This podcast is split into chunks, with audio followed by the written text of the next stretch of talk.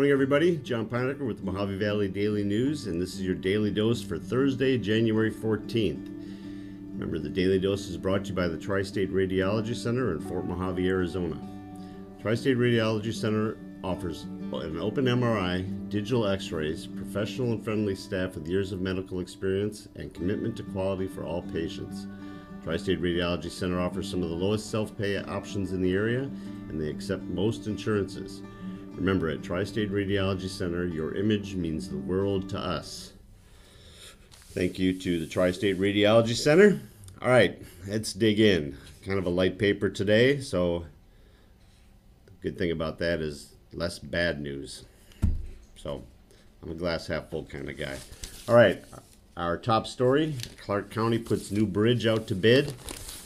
This is the bridge down by the Target Center, by the Anderson Fieldhouse. It's something that they've been working on for 20 years, if you can believe that.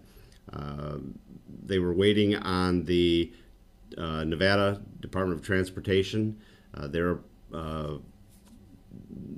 information to be approved by the Clark County Board of Commissioners. The commissioner, Michael Naft, who is the Laughlin commissioner, helped get that pushed through. The bridge itself, total cost is going to be around $52 million. The Bullhead City part of it is a little bit north of $3.18 million. Or I'm sorry, $4.5 million. So that's something that they've been putting money aside for a while yet to get it done.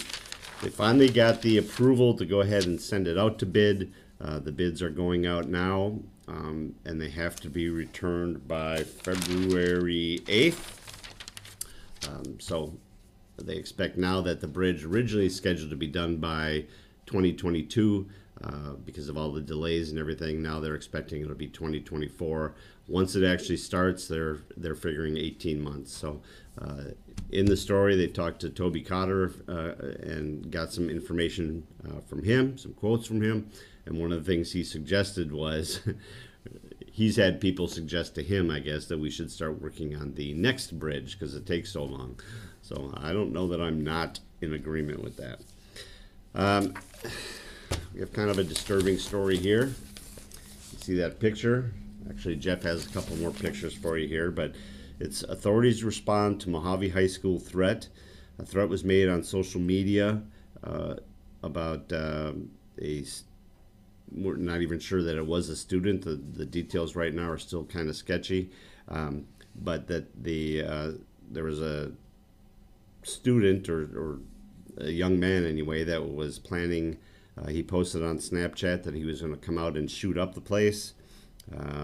We obtained a copy of the actual snap, but it basically said he is going to come out and smoke everybody there, and so the authorities responded. They got out there and checked it out. There's kind of different versions. If you look out on social media, different versions of what happened there.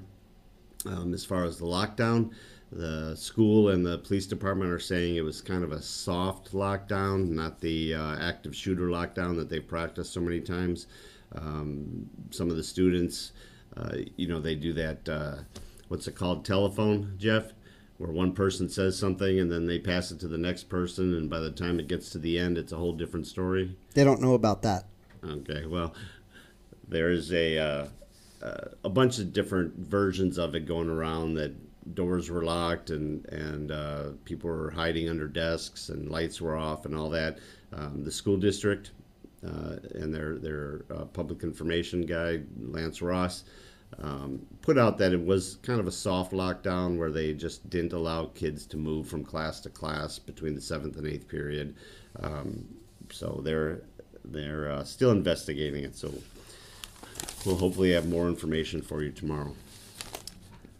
Full agenda for the Bullhead School District meeting, board meeting.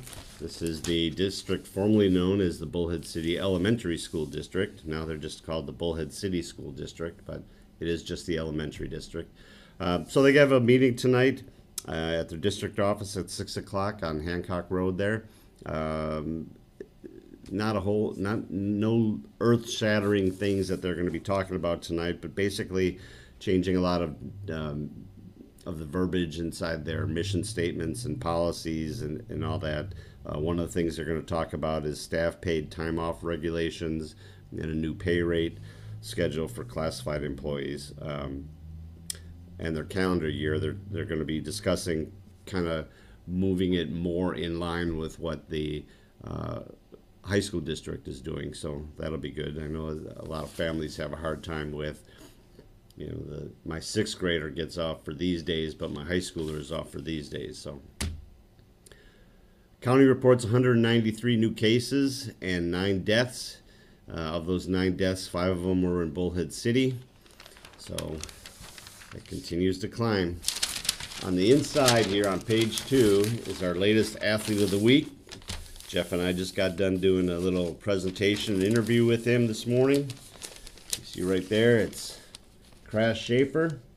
Crash is the Finley Student Athlete of the Week. Crash did last weekend down in, or this past couple days ago down in Phoenix. He spent three days down there. Easy for me to say, huh, Jeff? Yeah, you do that a lot. I know. I think my tongue's too big for my mouth. You get ahead of yourself. It's okay. Yeah, my brain's working too fast.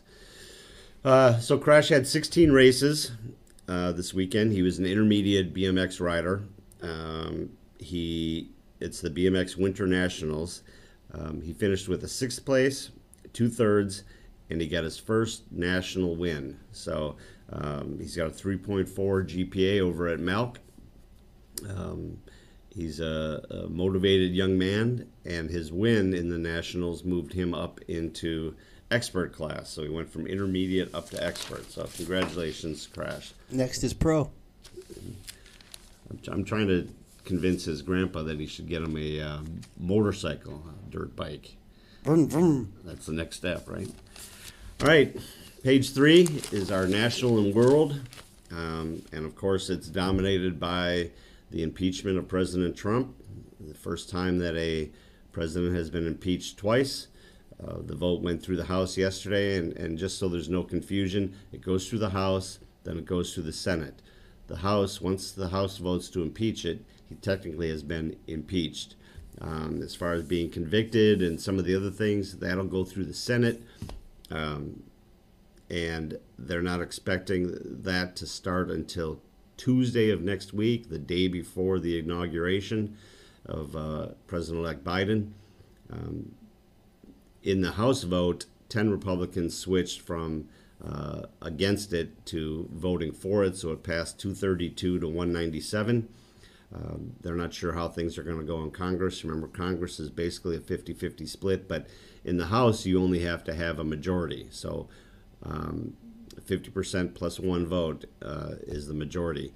In the Senate, you have to have a 2/3. So there's 100 in the Senate, 50 Republicans, 50 Democrats. So they would have to get 17 to switch over. The interesting part about that is that you have to have 67%, 2/3 vote of those present. So there was 4 of them, 4 Republicans that didn't show up to the House vote. If they have a similar percentage that doesn't show up at the Senate vote, it might be a little bit easier for that to get done. But most people are expecting this vote not to happen until after the inauguration. So, ex-Michigan Governor Snyder charged in Flint water crisis. That doesn't really have a whole lot to do with us here. However, it is interesting with all the problems that Flint was having that they have charged the former governor, Rick Snyder, of being of willful neglect of duty stemming from the investigation of the Flint water crisis. You remember years ago, a couple of years ago, what happened? They had were having water problems in Flint, and what they decided to do, some person that he had hired had decided to get water out of the Flint, I think it was out of the Flint River. That water wasn't treated right, and there was a lot of lead problems in it, and it caused some serious problems. They're blaming it for 12 deaths, 90 cases of Legionnaires disease, and 12 deaths. So found out there wasn't enough chlorine in the system. Here's the interesting part about this. If he's convicted on all of these, he could get up to a year in jail and a $1,000 fine. So that's the going cost of being irresponsible and allowing 12 people to die, apparently. All right, get through the horoscope and the rest of that. Into sports, we got a couple preview stories here. One on the Lady Dust Devils soccer team and one on the boys soccer team at Mojave High School. Everyone's itching to play. It doesn't say where the boys will be playing first, but the Lady Dust Devils, their first game will be at Northwest Christian on January 21st. I know that some of the stories earlier, they were talking about how nice it is to have this extra practice. Now they are over it. They are ready to get out there and play. So a couple of nice stories here by Jim about that. So check those out. Weather-wise, it's supposed to be in the low 70s today, although that W is bad. Yeah, I was going to say the W, but yeah. I really didn't need to because it's already blowing.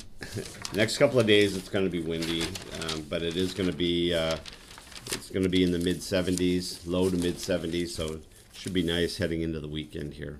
So, all right, that's it for today. Thank you everyone for joining us. Remember, the Daily Dose is brought to you by the Tri-State Radiology Center. The Tri-State Radiology Center offers same or next day appointments, and they accept most insurances, including Medi-Cal. They have a wide open MRI and offer digital x-rays with your reports ready in 24 hours. Call them today for an appointment at 928-460-7226. Just a reminder, the Daily Dose, our Valley Voices, our Athlete of the Week, like we just did, our Educator of the Month and Athlete of the Month. All those videos are available on our YouTube channel at any time. We also bring them up onto our Facebook page, onto our website, Instagram, Twitter. We've got all the social media things. We haven't been kicked off, right, Jeff? We're still good? Not yet. Okay. So you can check them out there. You can also check them out on the streaming services. You can use the Anchor app, Spotify, Google Podcasts, Apple Podcasts, and more. There's a whole list of them in the description. Click on any one of them and take us on the road with you. All right, everybody. Thank you for tuning in, and we hope to see you here tomorrow for Finally a Friday.